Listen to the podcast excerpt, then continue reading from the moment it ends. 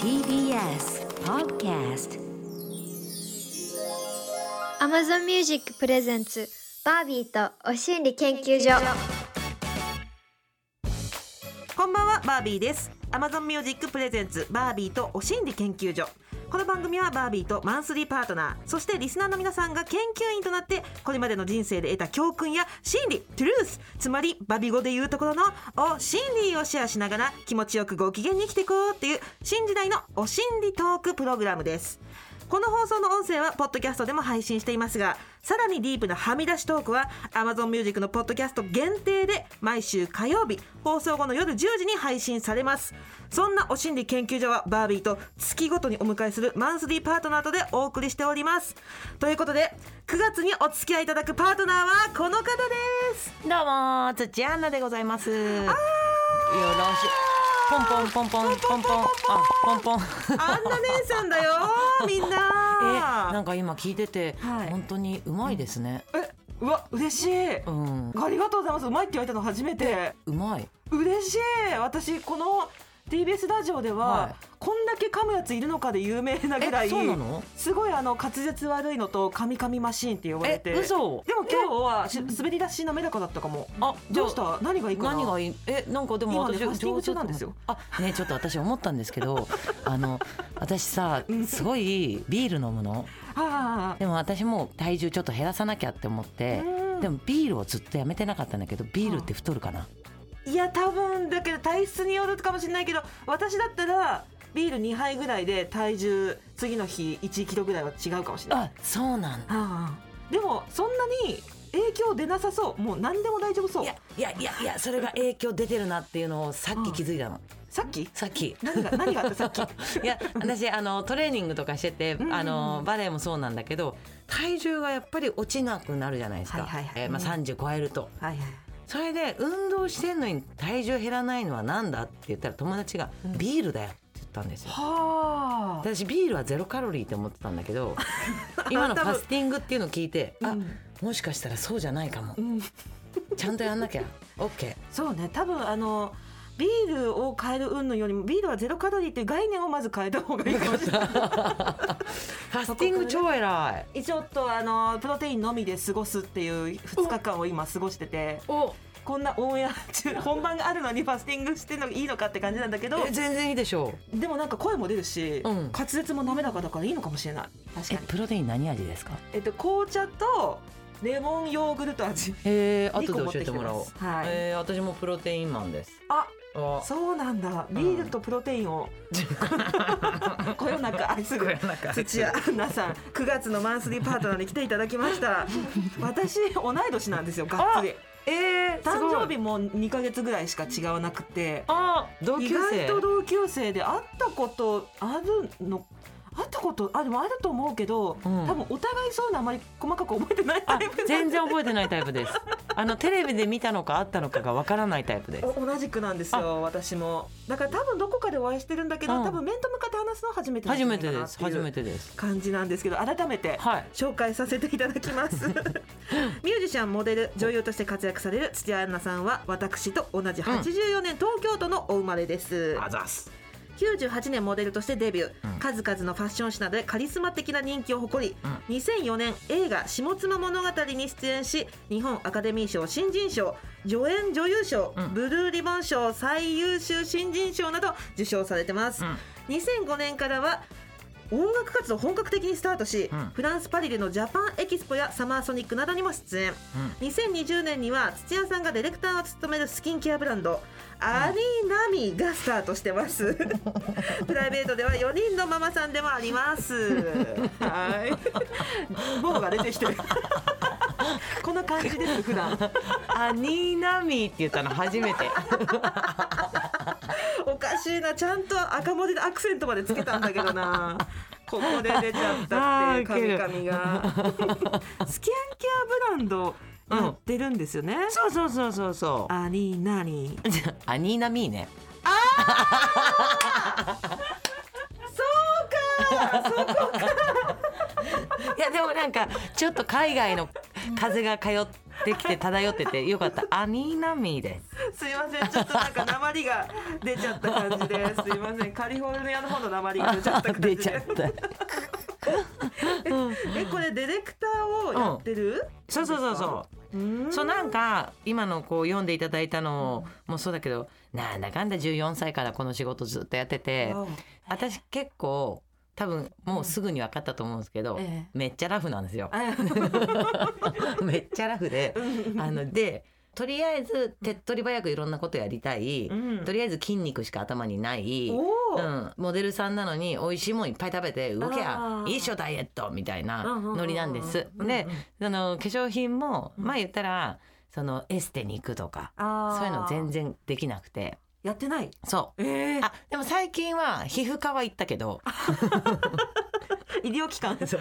皮膚科とかは行ってるけど、うん。なんていうのかな3時間かけてエステとかはい。そういうの全然行くんだったらもう運動したいタイプなの。うん。で子供4人いるじゃん？うんうんうん。でそうなった時にやっぱり化粧品はいいものを使いたいなと思ってずっと自分の好きなブランドとか結構あったんだよね。でもやっぱり高い。あー。高いっていうのとあと私はちょっとアトピーがちょっとあったりとかうん。皮膚が弱い、うん。うん、でなんか普通に考えてお母さんと子供がそんな高くないもので一緒に使えるものでいいもののが化粧品であったら超いいよねってなって自分が使いたいから作ろうかなっていうので作りたいって言ったら OK ってなってやろうよってなったらすごいいいのができてえー、んいいじゃんいいじゃんみたいな。この化粧品が高いっていう問題点にアプローチはできるもんなんですかこれ、うんとギリギリうちらでもギリギリ下げてるけど化粧品が高いアプローチはできるんです。なぜならうんと例えば美容液とかになってくると、すごくいいもの入れなきゃいけなかったりとかするんだけれども、えー、と化粧水とかジェルクリームとかってその入れる栄養分うん。プラス、まあちょっと伸ばすものだったりとか水だったりとか、うん。そういうものがあるからそんなに原価をすごく高くする必要性はなかったりするんですよ。ただやっぱりなんで大手のブランドはブランド名がついちゃったりとかっていうのもあると思うのね。そうか。そう。だからすごく、うん、すごく高いところでめちゃくちゃ研究している化粧品ブランドはすごくいいものあるかもしれないけど、うん。あれこれすごい高いけどなんでこんな高いんだっていうのもある。ああすごい切り込んでる切り込んでる切り込んでるよ。今。切り込んでるよ。だからうん。私的にはそういうのを結構知っちゃってるから、うん。いいもので高いはわかるけど、まあ、普通なのになぜ高い？これじゃあ、うん。ちょっと家計きついっすよみたいな。うんうんうんで私は赤ちゃんとかね子供たちにも使える優しいのででもママにはプラスになるもの、うん。で毎日使えるものを作ろうよって言ってね一番初めねよもぎにフューチャーしたの。おおそうだからよよもぎってちょっとなんかさちょっと古いイメージじゃん。そうそうなんだ。私は結構好きな成分。でしょ、うんよもぎ大好き。そうなの、うんうんうん。だけどなんかちょっと温泉とかに置いてありそうなイメージじゃないですか。あよよもぎって聞くとねよもぎ餅みたいな餅みたいな、んかねうんうん。そう。でもよもぎ蒸しとか、うん。よもぎってすごい鎮静力あって、うんでそれをなんかやっぱ若い子にどんどうんうんうんん。使ってもらいたいねっていうので一番初めに出したのがこのアニナミーのジェルクリームなんですよ。あいいね。なんかその幹細胞とか今流行りの幹細胞とか。幹細胞もね1個最近出したんだけど全部ブドウなの。え何？ブドウの幹細胞とか聞いたことない。そうでしかも培養液じゃなくてちゃんと幹細胞なの。あ直本物？直本物。そうだからなんか全部自然由来のもので、うん。香料とかそういうの使わずにアルコールもフリーにしてやってるから、うんうん。すごい敏感肌の人にはいい。あだって、うん。韓国の人とか、うん。赤ちゃんよもぎ袋に入れるんですよあね。へえそうそれぐらい偉い子たち私あの北海道の田舎にさもううん。本当に雑草で生えてたからよもぎがおそんなに価値のあるもんだと思わないで 蹴散らして歩いてたけど、蹴散らさないでもう全部貼り付けて、そんなになんかいいもんだったらもっと積んどけばよかった、うん、すごくいいっていうので、やろうよって言ったら結構やっぱリピーター多くてあよかった嬉しいよ。なんかこの作り手側が化粧品高いんだよって言ってくれるのすご高いいありがたい。高いんだよ。ね、こちとでやっぱあの高すぎて、なうん。なんだよって思ってるところね、うんやっぱあるから、そう。だからこのジェルクリーム本当はボディとか子供とかって書いてあるけど、うん。お母さんの顔だけに考えてたやつなの。うーん。そうだけどこんなにいいのこんなに優しいのは子供にも使えるじゃんってなって、あーだったら大容量にしてうんうんうんうん。全員家族全員で使えばいいじゃん。いい。お風呂上がりみんなもうそう。ママもバーやってそうそうそうそうそうバーって子供も塗って一気にいけちゃう。んだこれ後に持ってきたんで渡します、えー、ありがとうございます。気になる。でも私もう一個気になるの言っていいですか、はいはいはい。ブラジャーあブラジャーです、うん。私うん。第5弾、うん。リーチ・ジョンさんと一緒にえやってて、そうなんだ。そう。でも私もそれも全然ゴリゴリ持ち込み企画で、うん。あのいろんな会社に当たってダメでダメで、うん。で自分で日本のメーカーってなかなかうん。消費者目線じゃなくてメーカー目線で作られてるものばっかじゃないっていう話をして、うん。うんあのハッシュタグ気高いおっぱいってつけて、うえもっとなんか自分の体にテンション上がっていいんじゃないっていうコンセプトの下着を第5弾今作ってる。えすごいちっちゃいバージョンない？作りは C からなんだけどでもすごいちゃんとホールド感があるからえー、上からでも私はいけるとは思ってる。そうなの。なんかね最近ね、調べるとね全部はい。B から上なの、あーそうでも我々我々って誰？我我は？バレとしては？我としては A なんですよ。うん。そうだから A が欲しいのに B からだから。それって測りに行ったりとかしてえ行かないですよ。もうスポブラですもんいつも。あ なるほど。そっか。うんう。んうん。うんで最終的にスポブラになるとでもはいスポブラは垂れるじゃん？うんだからねか。そうどうしたらいいかわからなくて困惑してし続けて今います。そうなんだ。多分私と同じ悩みの女子いると思いますよ、ネットで見るとうん。サイズがなかなかない。最近特に A がなくなってきてるって。きてるんですよ。あーそっかちょっとよろしくお願いいたします。わかりました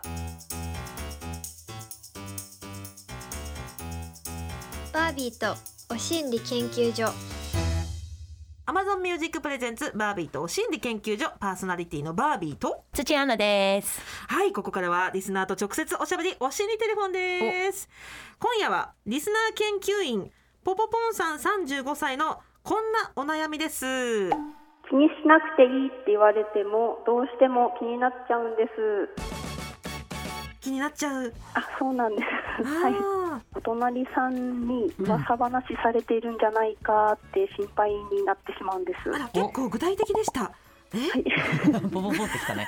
ポポポってきたね。えどんな方なんですか？お隣さんは。娘と同級生のお家で,、うん。でお隣さんもあの女の子のお子さんで、えっと、幼稚園から一緒で、うん。うんと5年ぐらいお付き合いしてるんですけど、ん。でお互い一戸建てでうんうんまだローンが残ってるうん。って感じ感じで、はい。ローンが残ってるかどうかも把握している中なんだあね。そういうことも聞かれるってこと？向こうのあ向こうのうちはちょっとわかんないですけどうちはまだ残ってうちはね。でうんちょっと出られないかなっていう感じーですね。仲良くやっていたわけではないんですか？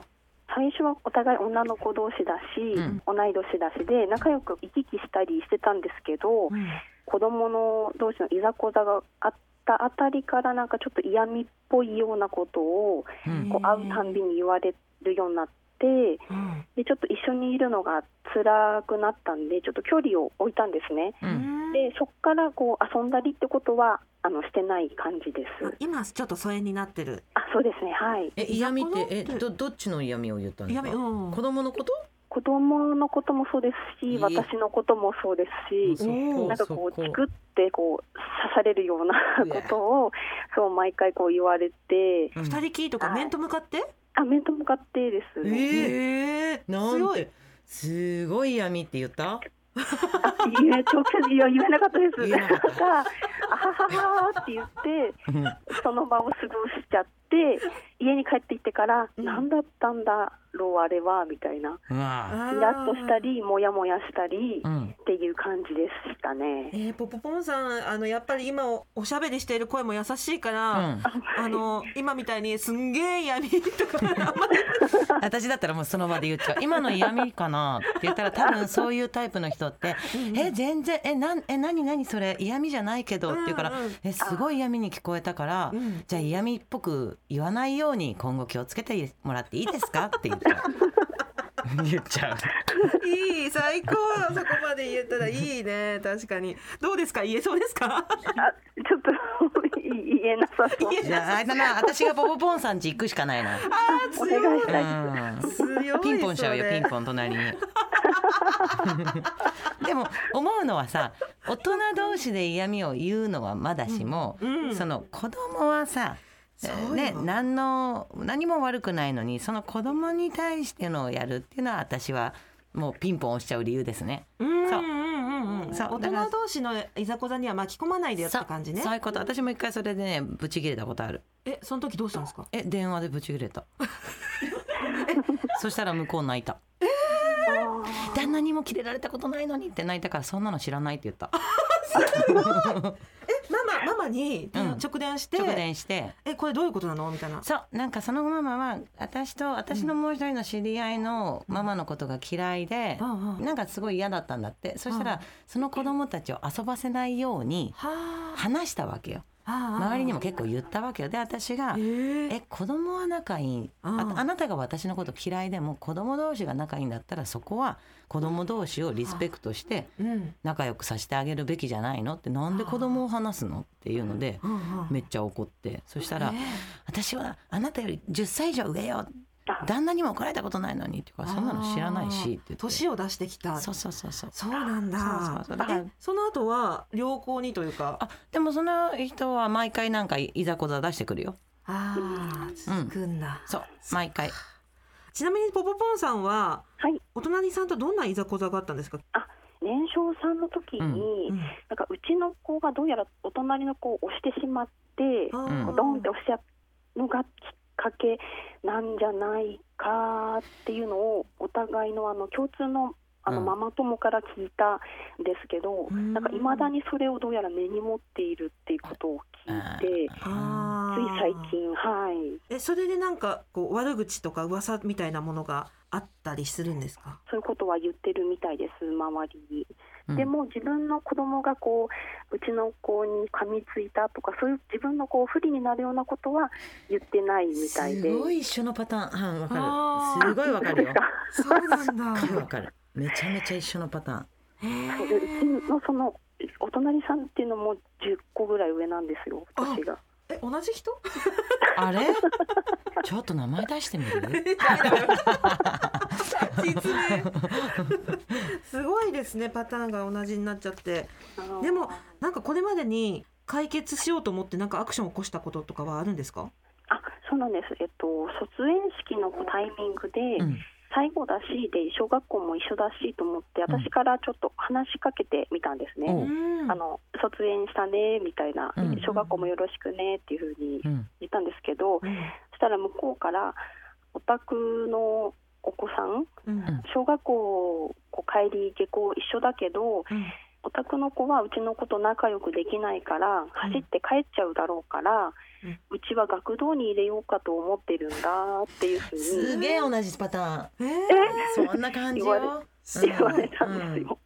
なんかどうやらうちの子がこう意地悪で仲良くできないってなんか思ってるのかなんかそういうことを言われてうーうんんでもこういう人でなんかね言ってもね結果ねわかんないタイプの人だと思うんだよね。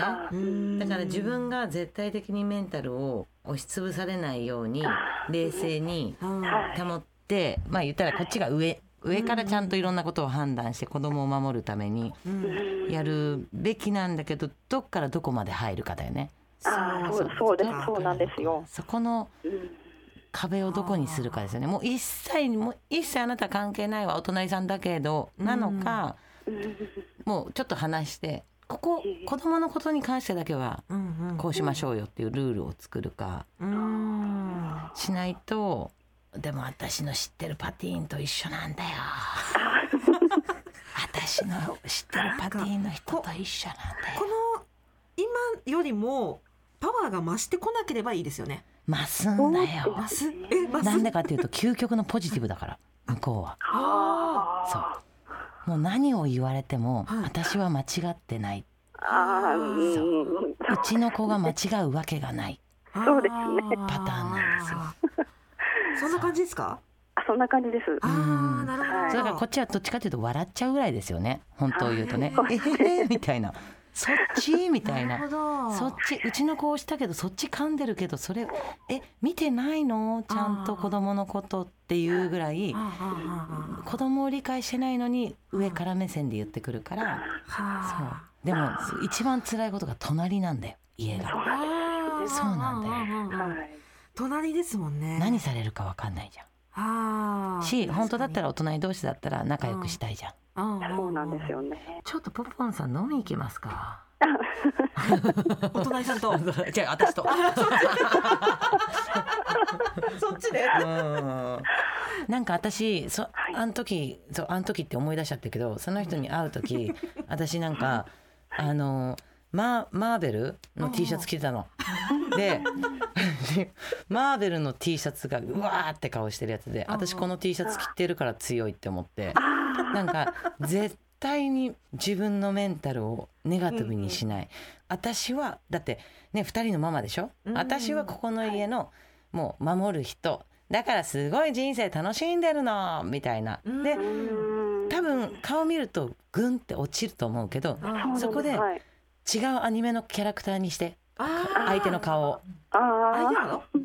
相手をね？相手をイメージで。相手は、はい。あのちょっと憎らしいキャラクターがいいんですか？そうそうそう。もうえっ、とねなんかわかんないけどカメとかさ。なんかわかんないけど。なんか。カメ だと思え。カメだと思う。っていうとちょっと多分面白くなってくるんだよね。確かに。あポポンさん答え出ましたね。はい。お隣さんカメだと思う。タートルズだ。カメちゃんですね。カメちゃんですね。はい。うんうん、うん。だから実際に似てるかどうかわかんないんですけど。でもあともう一個はうん。多分ポポンさんだけでなく私も「あわかる!」って言った通り、はい。そういう人って結構いるんだよね。でその悩みにぶち当たってるお母ちゃんたちいっぱいいるから、まあ、それは私も一人なんだけど、はいだからあの絶対自分だ自分家だけって思わない方がよくて。あうんー確かに、うん、そうだね。だから絶対にマイナスを考えない。そこですね。うん。うわー。相手は亀。私はマーベル。独特だけどとても強くなれそう。はい。どうですかポポンさん気持ちは？あ、もうなんかすごいなんか楽になりました。よかった、私はマーベル。私はマーベルはい。誰にも負けい。ないのはい負けない。はい。お隣さんはもうなんだったら子供にも言っちゃって私はマーベル そしたらママ多分子供が「ママ何それ?」って言うと思うからそこはあの要件としてみてください ありがとうございました。いけいけこれからがね GO GO うんこれからが大変かもしれないけど、うん。ゴーゴーゴーです。はい、ありがとうござい一緒ました。に頑張ろうぜ。はい、ありがとうございます。はーい。はあまさか同じような経験をされてるとは。いやあるあるですよ。もうみんなあるのそう。かそうだから向こうが悪いとかこっちが悪いとか、うん。そんな次元じゃないもう考えの違い。確か考にえ方の違いっていっぱいあって。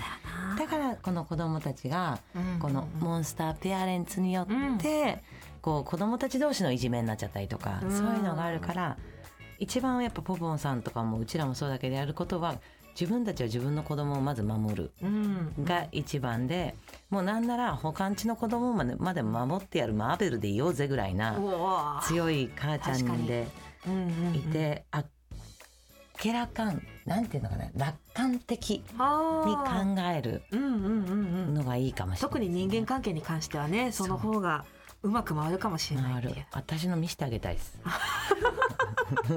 ちょっとマーベルは見たいです。こうやって歩いたもん。マーベルの T シャツ引っ張って。見ろ見ろ。そう。すごい乳首ピーンみたいな感じになってる。けどいやちょっとこの後も応援していきたいですね、といったあたりでそろそろお時間のようです、お知らせに続いてエンディングですさてこの音声は Amazon Music のポッドキャストでも配信されますよとお知らせしていますがアンナさんポッドキャストについて改めて教えてくださいはい、ポッドキャストとはインターネットで聞ける音声コンテンツのことです。放送後にアーカイブ化されていつでも好きな時間に聞けるようになるんですよ。そうよ自分の好きな時間に聞けちゃうんですよ、Amazon Music のアプリをダウンロードして聞けばいいんですよねはい、そうです。Amazon Music のすべてのストリーミングサービスで聞けちゃいます。Amazon にアカウント登録するだけでパソコンやスマホのアプリなどから無料で楽しめる Amazon Music フリー。プライム会員の方は追加料金なしで楽しめます。Amazon Music プライムでも聞けちゃうよ。このラジオの音声もそれから放送に入りきらなかったいろいろなお心理もいつでもどこでも聞けるんですね最近はワイヤレスイヤホンや便利な家庭用スピーカーなどもあるので本当に自由にポッドキャストを聞きますよ。すごいね。そうなんですよ。ぜひ Amazon Music アプリをダウンロードしてバービーとお心理研究所で検索してみてくださいね。フォローもぜひお願いいたします。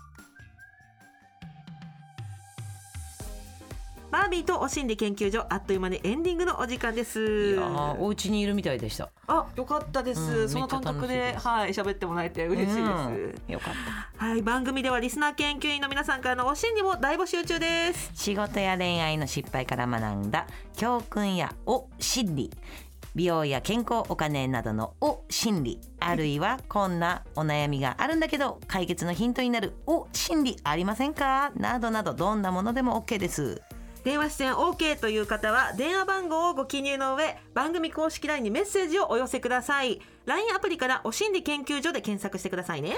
匿名 OK お声も変えられますのでご安心してくださいね。もちろんメールでも受け付けています。アドレスはおしんりアットマーク tbs.co.jp おしんりの綴りは OSHINRI です。電話出演してくださった方には Amazon ギフトカード1000円分をプレゼント。皆さんからのプリップリのお心理お待ちしています。そしてそして Amazon Music ではこのラジオでのトークに加え放送では話せないディープなトーク満載。Amazon 独占バービーとはみ出しお心理研究所の両方がお楽しみいただけます。どちらも更新はこの後火曜日夜10時です。詳しくは番組ホームページをご確認ください。最後にですけども何かお知らせなどはございますか、ないよ。なんて嘘。え？ー。あった？あった？あった？えっとねあるあるある。ライブがあります。えっとね久々のねちょっとロックライブなんでうん楽しいと思うんですけど10月5日水曜日に対バンライブやります。でソープガールズジャパンツアー2022シックスジェネレーションロックライブショー東京デュエルラウンド難しいね、うん。っていうのなんですけど、えっと出演はロンドンのちょっとねいいろんな映像見ると結構ポロリしちゃうタイプのあの女子バンドなんですけど あの今時？お今時なんだけど音がめちゃくちゃかっこいいの。すごい結構ゴリッゴリのロックであポロリメインじゃなくてじゃなくてそう音がいい。あ音で選んだ。ー。選んだっていうか音で一緒にやりたいって思ったんだけどはい。そのソープガールズの2人と、まあ、うん。VS 土アンナっていうのでえ会場は新宿マーズ。えライブの詳細はあのアンさんの SNS をチェックしてみてください。盛り上がりましょう。うわちょっと気になりすぎる対バンライブですね。皆さんチェックしてみてください。というわけでバービーとお心理研究所。今夜はここまで。お相手はバービーと土アンナでした。それではまた来週